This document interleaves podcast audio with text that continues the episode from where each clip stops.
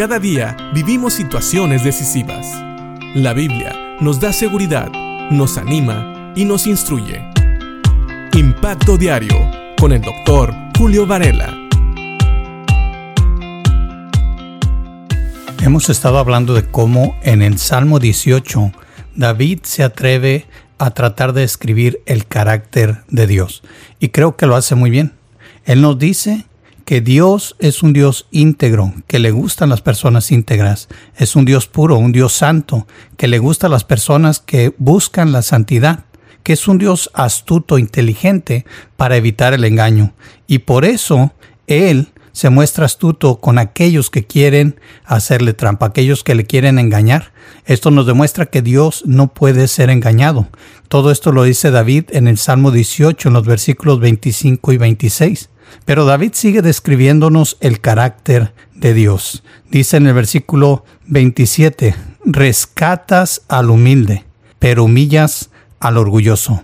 Si una cosa queda bien clara en la Biblia es que a Dios no le gustan las personas orgullosas. Y piénsalo bien, ¿por qué no? ¿Por qué a Dios no le gustan las personas orgullosas?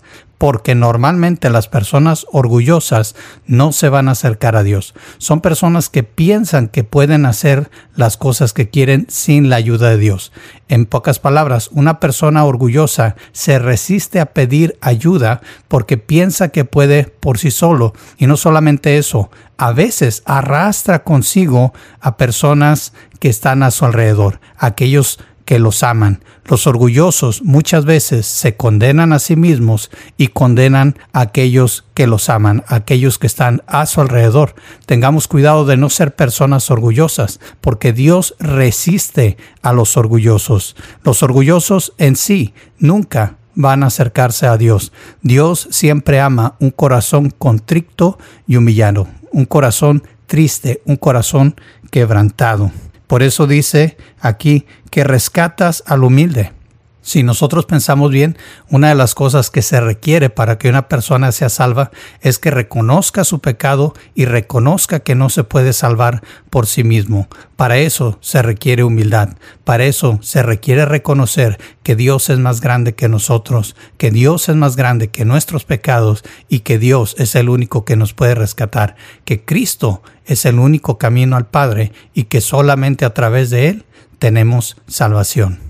Así que por eso Dios resiste a aquellos que son orgullosos. Y sigue diciendo David, ¿enciendes una lámpara para mí? El Señor, mi Dios, ilumina mi oscuridad. Qué hermoso saber que Dios es luz y no hay ningunas tinieblas en él. Y no solamente eso, que Dios es el que trae luz a nuestras vidas. Enciendes una lámpara para mí, dice David. Así que en los momentos más oscuros, en los momentos más difíciles de tu vida, recuerda que si te has humillado delante de Dios, Dios es tu luz. Él es el que ilumina en la oscuridad. Él es el que te muestra el camino y no solamente eso, el que te ha prometido salvación y vida eterna. Es una vida muy diferente cuando tenemos a Dios. Así que aquí hemos aprendido que Dios es un Dios íntegro, es un Dios puro, es un Dios astuto, es un Dios que le gusta la humildad y es un Dios que también nos ilumina en cada paso que damos si estamos con Él. Recuerda, el primer paso para estar en paz con Dios es la humildad. Reconoce tu necesidad de Dios. Y aún si ya eres un hijo de Dios, recuerda, el primer paso para salir de cualquier problema, para salir de la oscuridad, es reconocer que dependes en cada paso, cada día, en cada idea, en cada nuevo proyecto de Dios y nada más de Él. Piensa en esto y que Dios te bendiga.